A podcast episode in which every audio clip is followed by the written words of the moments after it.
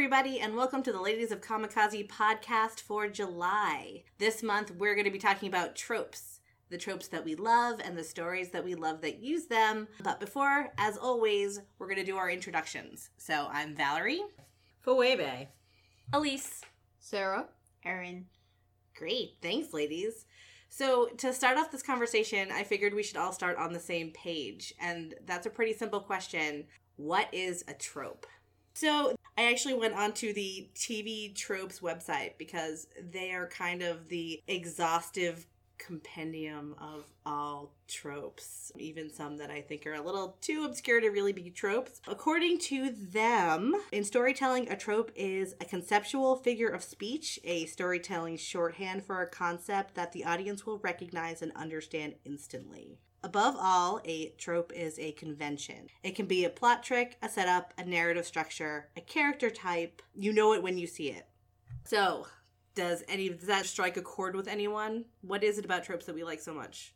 They're the skeletal structure of storytelling. You can't just tell a story that isn't about something that people are at least somewhat familiar with. Mm. Even if you end up telling a story that's way outside of the normal realm, there has to be this underpinning that people are familiar with. Right. You want to start off with something people know. I think the ideal in storytelling is not so much to create something completely new that nobody's ever seen before, but often to put a twist on something that people are familiar with and taking it in a direction that people aren't expecting. Mm-hmm. So it's sort of the familiarity and the ability to connect with the stories that makes it so popular. Is that what we're kind of saying? And humans like patterns. Yeah. Yeah. That's a really fair point. We like what's familiar. Mm-hmm. Well, at first, I sort of had a reaction to the you know it when you see it. And I was like, that seems a little lazy of a definition. but then I was like, oh, of course. The whole point is to be able to start a story or a TV episode. And you're like, oh, this is going to be the one where dot, dot, dot. Right. And you can kind of know, like, this will be the body switching episode, or this will be the whatever. Right. That you know who the killer is at the beginning, but we have to figure out why the mm-hmm. murder right. happened, for example. Or the shrinking episode. Mm-hmm. The... So then, since we sort of already talked about the fact that tropes are familiar and we like things that are familiar, then, ladies, which tropes are the ones that resonate with each of us the most. I find that I like certain things, and when you find that you like certain things, you start to see a pattern in the things that you like. And for me, that's the tropes. So I thought it would be fun for each of us to talk about our favorite tropes, some examples of those, and maybe some examples of where they use those tropes in new and interesting ways. So, Erin, why don't you tell me about your favorite kind of trope? Sure. So I was thinking about stories that I really like and, and, connect to too. And the one that came to me was I like stories about parallel worlds, universes that either are next to ours. And so an example would be Narnia. You go through the wardrobe and suddenly you are somewhere else, or Magic Kingdom for sale, stories like that. Or similarly, stories that start out where you think you're in the world that you know you think you're in this earth and then something is slightly off and you realize you're in a completely different world. And so an example would be chew by john layman and rob guillory which is a comic where it starts out like a typical detective procedural and then there's this one little thing about mm. chickens that sets off a whole realm of craziness. And what is that thing about chickens that there has been a deadly avian flu, so they are literally illegal to consume. And there's a whole black market chicken thing. Mm, that's amazing. and then it gets weirder and weirder from there. But you start out in the known and familiar, and then you realize you're so far, far away from it. So it's not just you liking parallel universes because you have the opposites, like the bizarro situations, or maybe like parallel universes where all the guys have really awesome soul patches. No, no. My initial love of them actually started because I liked this idea that you'd be in your regular normal world and then find something magical. Mm. I was oh. always interested in stories like that. Even The Secret Garden where mm. it's not a different realm, but she finds this key and then there's this garden and it even though it's still the regular world, it feels really magical. Uh huh. But I particularly liked this idea that you could go someplace and be someplace totally new and, and just have this amazing adventure. Mm-hmm. So, does anybody else connect to this? It's Definitely. Not just a monologue here. I think this is not just parallel worlds. I think it's what's also known as portal fantasy, Mm. where you go from starting off in the normal world and then pass through into magical world. Oh, I yeah. think that's kind of included in what you're talking Yeah. about. I think that's a flavor of the trope. It's Harry Potter, right? It's exactly that thing where you think that the world is a Mm-hmm. place, and then all of a sudden, you're a wizard, Harry. right? But it is. It's this idea, and I think that's really an exciting idea, right? That what you thought you knew isn't how things truly are, Right. and they're both better and a little scarier. It's used in horror a lot. Mhm. Yeah. too. Yeah. Mm-hmm. I was just thinking, I was like, actually, now that we think about it that way, so many things I like are that because there always is the reveal that the supernatural actually exists. Mhm. And the Or world just- is not what you thought it was. Or just a strange. Yeah. Like I was thinking immediately being John Malkovich. Just Yeah. no one is looking for the portal that throws them out on the Jersey Turnpike. And yet Right. That is an excellent that one example. could be there too. Or, you know, you wake up and everybody is a little bit off in some way. Mm. And maybe you're not in your own universe and it's not terribly strange or magical, but you're not in the right place. Mhm. Um, That happens a lot in short stories that I read. I like a lot of speculative fiction.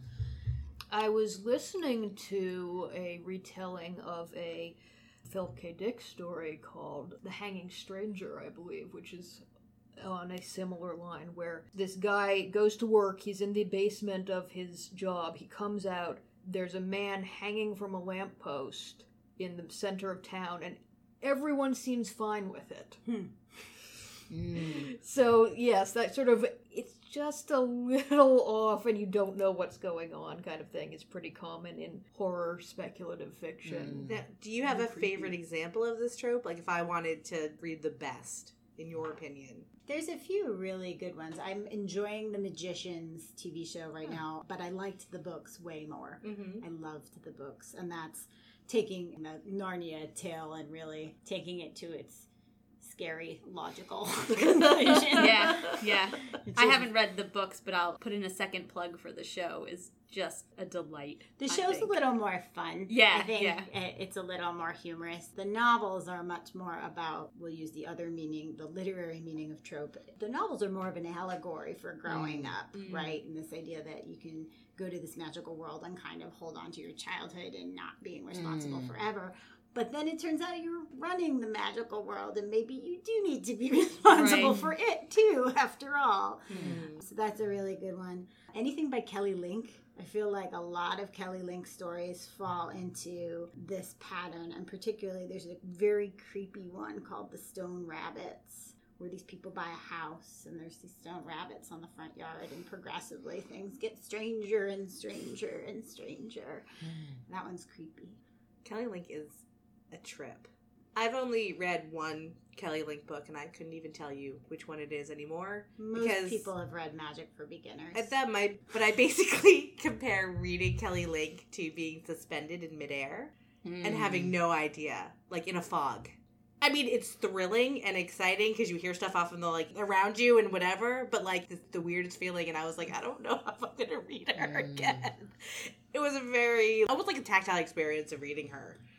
She's Mm. intense. I think good stories that do that more subtle type of Mm. parallel world do that to you because you start to question your own world. yeah. Mm. I mean, I guess in some ways people are like, yeah, that makes me want to read her, so please do if it does. But It's not for everybody. no, I mean, it's one of those things where it was an experience that I think I liked. I've never read anything else like it. It wasn't bad. It's just that it's like I got to be in the mood for it. I got to like take my time and choose wisely. That is super fair. The Handmaid's Tale could be another Mhm. one, although that's going more into alternate universe, I think entirely. Alternate history, Mm-hmm. alternate future. Mm. Mm. Sarah, you're next on our list. Tell us Mhm. about your trope. One thing that I wanted to bring up before I get into mine is that the thing I find helpful about TV Tropes website is finding that term for this thing you keep seeing but you don't have a label for it. And I think that's what TV Tropes is really good at. One of my favorites in that sense is I believe it's called But For Me It Was Tuesday. And part of the reason I like it is because of where its name comes from, which is the Street Fighter movie, which I've never seen. Oh God, I think I have. well, it is, from what I've heard, not a great movie, it has this one kind of great line from Raul Julia. He's playing the villain, meeting with one of the heroes. She's telling him, you, you came to my village, you destroyed my village. You remember that? Now I'm coming to get you. And he basically says, No, I don't remember this remotely. The hero is understandably a little perturbed by this, and he says something along the lines of, my dear, the day Bison came to your village was the formative experience of your life. But for me, it was Tuesday. Mm, You have these villains who mm. I can't remember one specific village I destroyed. That's my week. Right, that's just That's who I taking out the garbage for me. the idea of that sort of asymmetrical relationship between a hero and a villain, where one of them is really focused on the other and the other just barely realizes that that person exists. Well, it happens in real life. Yes. Right. Sometimes you're so upset or so Mhm. excited by something, and the other person's like, "How- "What are you talking about?" right, right. Yeah. Yeah, it's like the Yankees and the Red Sox, right? Yeah. The Red Sox are like, "We hate you, Yankees. You're the worst." And the Yankees are like, "Who?" we got our first sports reference, ladies. right? That's a good point, though. Right, the epic rivalry that is only really the one-sided, yeah, the One-sided. one-sided epic rivalry. I'm familiar with it, but now I'm trying to come up with ones off the top of my head, like other examples. I'll get to the one that I like, which isn't as interesting or, oh, I can't put a name on Mm. that of a trope. But I think another one I find useful is the flat earth atheist, which is the person who lives in a world where there's magic and gods, and the, the gods are very present and clearly interacting with the world, and for whatever reason, they still don't quite believe. Mm. So basically, Hmm. somebody who is an atheist in a world where that makes about as much sense as believing that the world is flat in our world. Okay. I need examples because I am actually kind of unfamiliar with this one. The only example I have is kind of a negative one. Someone who could be a flat earth atheist but isn't, which is Sokka in Avatar The Last Airbender. There are points in the story where he's kind of incredulous about stuff, but you realize he's got a line. Like, he doesn't believe in fortune telling. He doesn't necessarily believe in seeing spirits on a daily basis when you're walking through a swamp, but obviously, to him, airbending and firebending and waterbending and such are everyday occurrences. He lives in a world that is miraculous to us, but he doesn't believe in other miracles. Mm-hmm.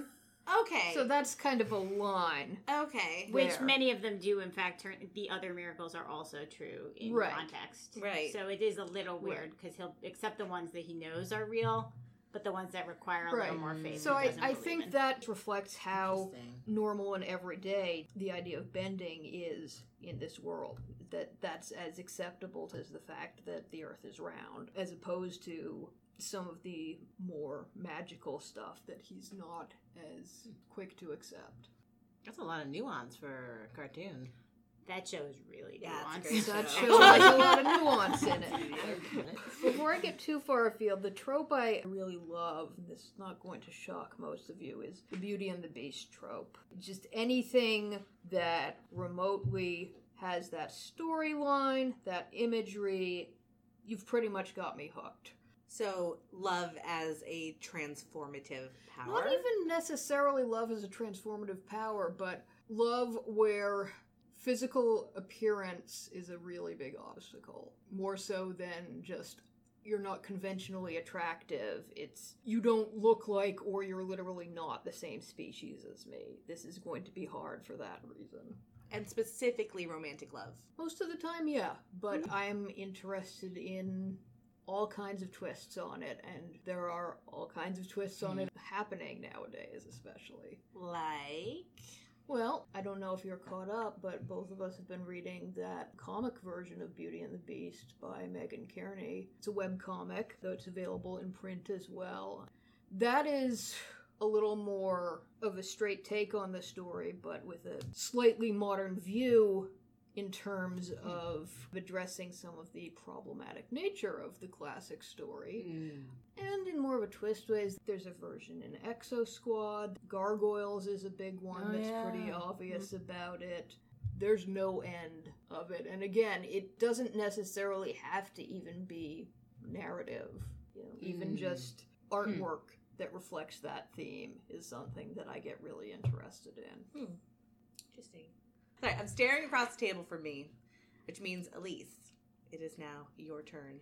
Actually, I think this is a good dovetail because the trope that I like is that enemy to ally trope. You start off hating each other and ultimately you end up allies in some way. And actually, to the opposite of where Sarah, you said you are attracted to the romantic love aspect of it, I actually like it best when it's friendships. Hmm. I friendship things like so hard.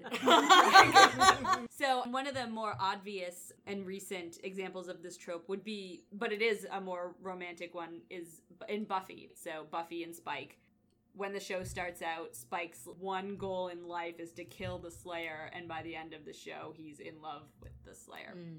And I liked that and I enjoyed that and that was fun. But I think where I like this trope better is where it doesn't end up being romantic, but where they become like bestest friends. So buddy films, Yeah. like that sort of thing. yeah, of. I love like a buddy, buddy road trip, trip. yeah. Oh my god. Like oh man. Game of Thrones, I would watch the Brienne of Tarth, Jaime Lannister road show forever. That's what I so loved. I don't ever want them to get together. I just want them to be best friends forever. And I think that's what gets tricky about the cross gender ones. is Yeah. A lot of times the writers push it into a romance. Yeah, Doctor Who. Well, and that's why I like it so much. It's because it's like, look, you're doing a new thing and you're showing, particularly because heterosexual relationships are more vastly shown on mainstream media, that you always push it to romance. But it doesn't have to be. They could just be friends. Yeah. Well- and that's actually, in some cases, more interesting. Mm. when it gets pushed into romance, there's a really troubling undercurrent there, suggesting that some sort of enmity and fighting is actually a Yeah, basis is, of is chemistry. love. Yeah, yeah. Mm. Like mm. We fight because we're so into each other. Mm-hmm. When it's like maybe you were just being a dick, mm, and Right. then you stop being a dick, Jaime Lannister. Yep. and then I liked you more. and then you became friends. Yeah. Mm. Yeah. Actually, Phoebe, for those who don't know, we met Phoebe through Fanfiction Theater, which is an event that we do at Kamikaze, and she's a writer. And as I was reading your bio, the term you used was broship, right? Shuri and Bucky, and I was like, broship? That's an awesome term. That's totally what I'm. I was like, that's the thing. Like, that's the thing. Because I got, totally got you don't ship them romantically. Right. You ship them as friends and partners and people who can appreciate each other in a different way than a traditional ship. Right. Imagine that. Hanging Yeah. out with friends. Yes. And I know that I just called out Doctor Who for doing it the wrong way, but I will also give Doctor Who credit for doing it the right way because if I have any opportunity to talk about Donna being the perfect companion for the Doctor, I'm going to because they were friends. And they evened each other out in this way, and when they stickered with each other once their relationship was established, even that was done with an affection. Right? Well, and I think particularly with 10, it was nice to have a companion that for once the base of the relationship with the companion was not about their attraction to him. Mm, yes. So of course Donna is also my favorite companion as well because it gave me my I mean they weren't enemy to ally but it did give me that friendship. The thing I find interesting with enemy to ally, I think this is possibly a little off of what you're saying for the trope that you like, but I like the idea of reform. Mm. I think that can be interesting if it's handled well. Valerie's going to have to correct me if I'm wrong on this because, as she knows, I haven't ever really seen a full episode of Sailor Moon, but I've seen bits of them. I think in the first series, there were some points where some of the villains reformed, and I think the first time I saw it happen, I was like, oh, that's really interesting. That's a good idea. And then you had that villain also bringing her friend along, and I was still on board with this because that seemed like, okay, they have this emotional connection to each other, and that's inspired this other person to reform. Then it just seemed like, and again, correct me if I'm wrong on this, they were going to do it with basically all of the villains, and then I got bored. I have to admit to never actually having seen every single Sailor Moon series and film and whatever. But you're not wrong. I mean, for me, that was a huge part of the appeal is that Sailor Moon at her most sort of Sailor Moon ness, right? Well, I mean, fighting for love and friendship and mm. whatever, right? That transcends so much that she does get empathy from her villains hmm. a lot. So there's like a ton of examples of that, but also Sailor Moon has everything. That's why I was so crazy about it when I was younger. They had so many things that I had never seen before. Hmm. But yes, that is definitely a part of it. No- No one is irredeemable then. Yeah, and that's a really misguided. Right. And let's be honest, when you're a I discovered Sailor Moon when I was a teenage girl and filled with angst or whatever, and this idea that nobody's a lost cause. Mm. It's actually a really beautiful idea, especially in high school. Oh, teens. Oh. it's an idea that's showing up a lot in Steven Universe. Well, I think Steven is very similar to Usagi in that way. That yes, his- Steven is basically a male magical girl. But I feel like at least we haven't talked about what's got to be one of your favorite enemy to ally stories. Because if you're not going to talk about Dean Winchester, Oh yeah. Oh, oh, believe me, Dean Winchester is on the list. And actually, the one that I chose surprised. is the Dean Winchester Crowley Oh, yeah. bro Yeah, that bro was what I was thinking. Yeah, which is just a delight to watch. Actually, and one of my other favorite character tropes is this sort of lovable loser where you have a character who they just try their hardest to make things better, like save the world, do whatever, but they kind of can't get out of their own way and they always end up messing it up. And that's very much a Dean Winchester character. And then you have him ultimately sort of bringing around the character who is the king of hell mm.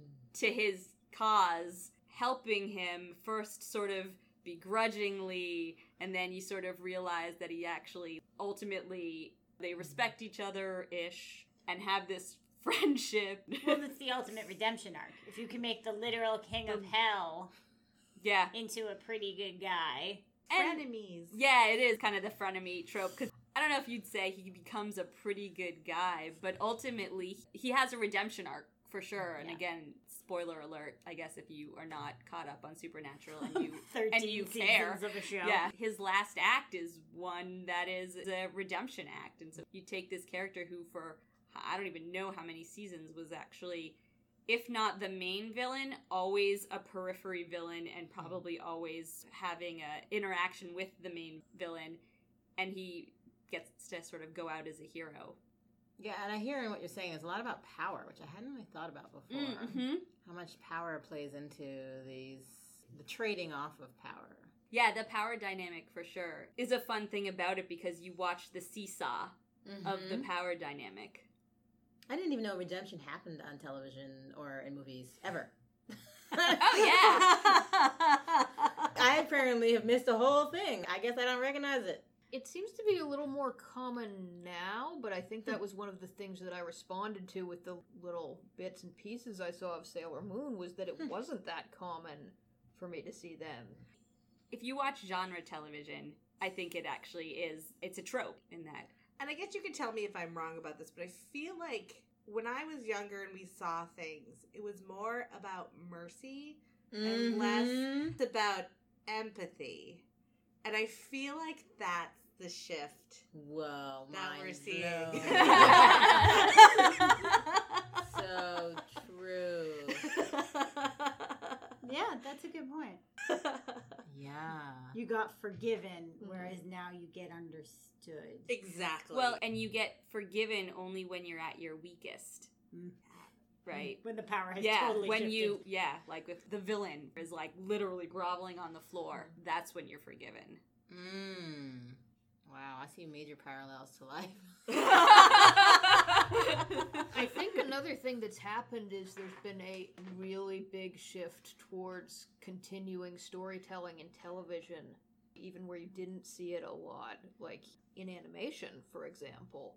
And when you have that potential to tell a story that's going to be longer than half hour, hour episodes, then you get more nuance in characters, and I think there's more potential for that redemption and reformation to happen than there is when it's just an episodic half hour show where everything needs to reset back to where it was for the next episode. that is a good point. All right, so that leaves us now with Phoebe and her tropes. What did you want to talk about? Well, I discovered that my tropes all are from childhood. I thought that I would find things that were more current, but they're not. And they're actually children. the one that really I was stuck in a whirlpool of reading as a child was this orphan child or single child raised by animals. Mm.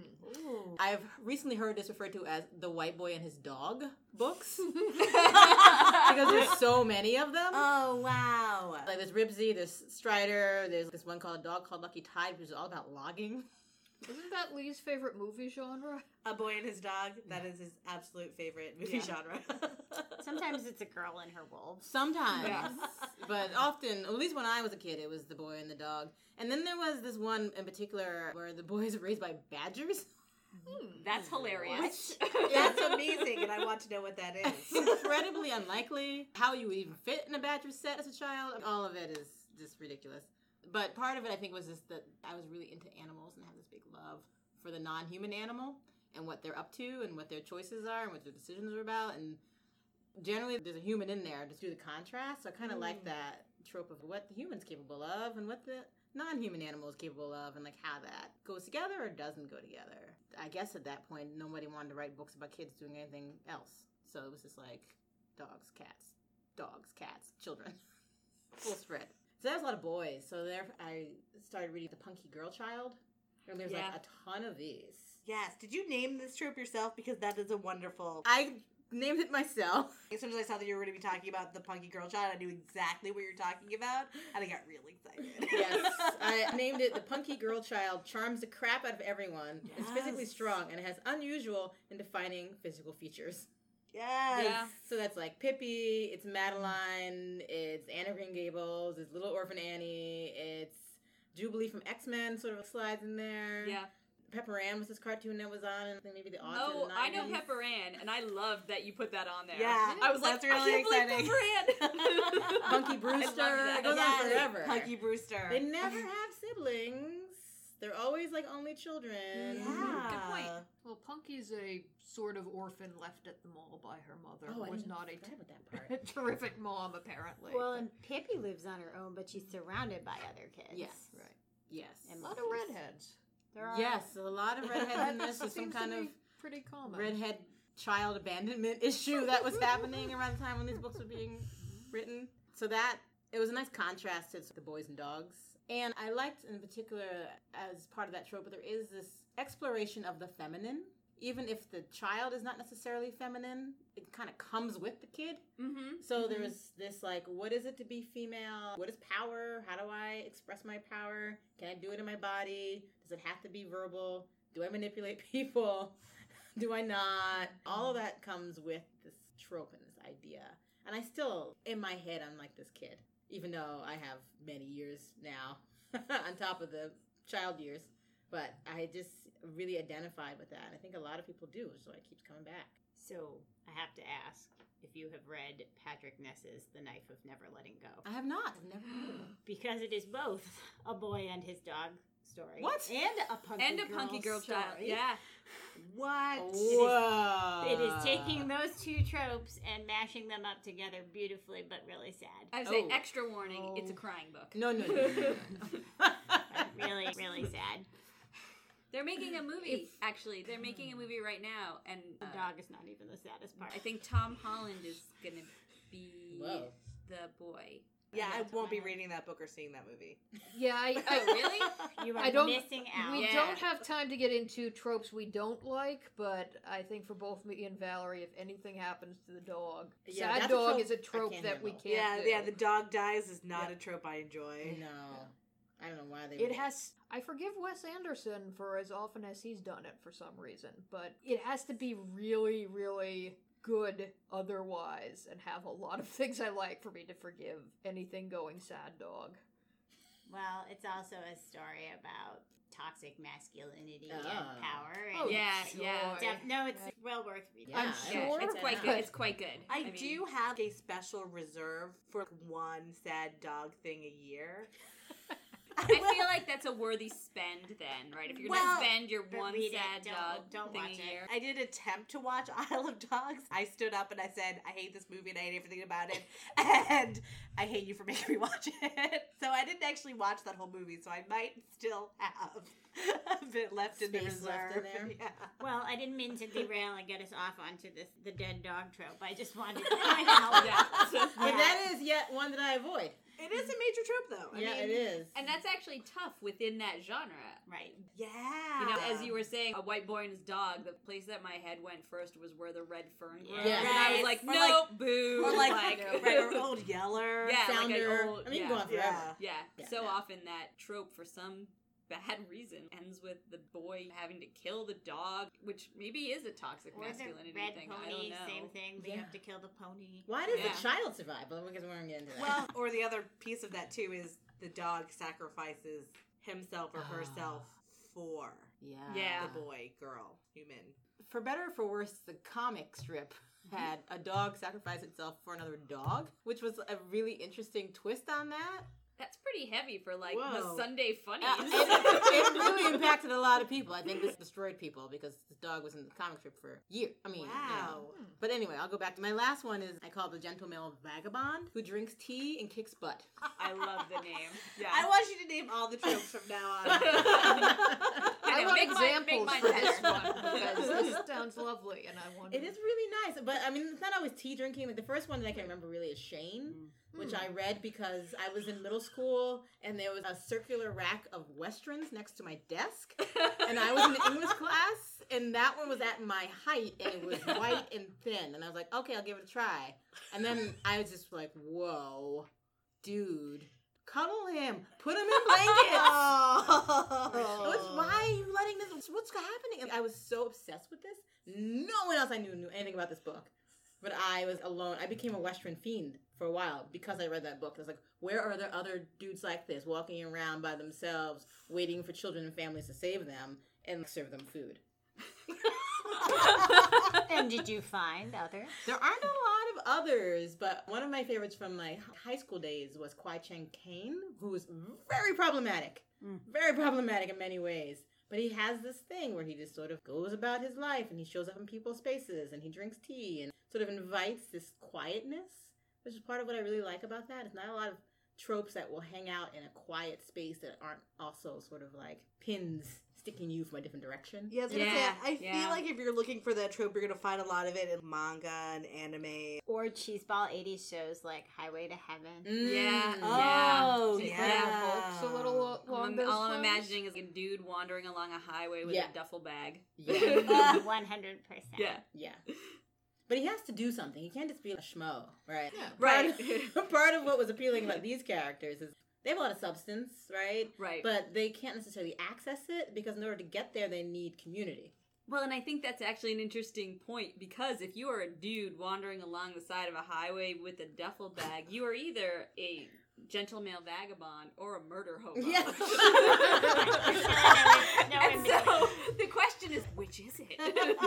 And then there's Sorry. the weird sci sci-fi version of this trope, I feel like I would be remiss not to mention Quantum Leap. Yeah. Yeah, I was I, actually that thought about too. Quantum Leap Right. also. High five for that. because even though he's not literally wandering a highway, Mm. Right. wandering into people's lives, and that Mhm. community piece, they save him as he saves them. Yeah. He's wandering space and time. And mm. Yeah. I find it interesting Who that I kind of don't. fits in with this too, doesn't it? Mm-hmm, he does. Hmm. I don't like does. do. I don't see females in this Yeah, role, so I, pr- I should probably write these books. Because I almost Yeah. never. They're almost always broader genders for this idea because it is very. It's this dude. He's probably middle aged. Yep. Yeah. Hmm. He has to be old enough to have had experience to have gotten himself into a situation that he is a vagabond or is like Samurai Jack, wherever the heck he's supposed to be. Also, You- space and time. I yeah, think. like something has to have happened for that to be available. You had to have seen some shit. Right. I don't know. I just want to research this trope. I don't think I've ever thought of this as a trope. I mean, it goes way back to prehistory with wandering monks. Yeah. and real samurai. I mean, it's right. yeah. absolutely a trope, but it's absolutely there. And I guess it's just one of those ones that I never really saw. I'm familiar with it, but kind of not. Like I never really thought about it. I think that's one of the qualities of certain tropes is that they're so Yeah. omnipresent and obvious that you never really think about them even existing or putting a label on them. But I like thinking about the fact that there's this anti trope that we never see, and it's Mm. that woman wanderer. And I think it's Mhm. because women are representative of community and family. Mm-hmm. So they can't be wandering on their own in need of Right. that kind of saving and similarly rushing in to save someone. So write it, Phoebe, because I Yeah. don't Please do. it. Yeah. I want to see that. Mine will probably be me trying to carry the granny carts of grannies up the stairs of the train.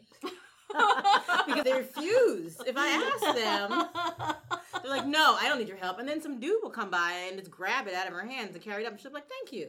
Well, I was actually thinking about that in terms of is part of the reason that we don't see women in this trope because when you see women wandering alone, it's a completely different trope. Mm-hmm. Yes. And it's around safety and Mm-hmm. lack of independence and lack of power and Yeah. waiting to be saved rather than being the one who does the saving. So I'll read your books, please write them. Heavy. But actually, your tropes fit really well to the one that I was going to talk about, which is, and I stole this from TV tropes because I couldn't figure out a way to word it, but it's basically called Family of Choice. Yes. It's almost the same as yours, but it's now imagine all those lonely people get together for Mhm. whatever reason and create a family unit. Mm-hmm. And they might do it willingly, they might not even realize that they're doing it. That kind of storyline might actually just be my absolute favorite. So, obvious examples would be Firefly or Teen Titans, the first animated series, not the current one. Anime is Slayers. Harry Potter, Buffy in some ways. They create the family unit with the Scoobies Oh, and Buffy. absolutely.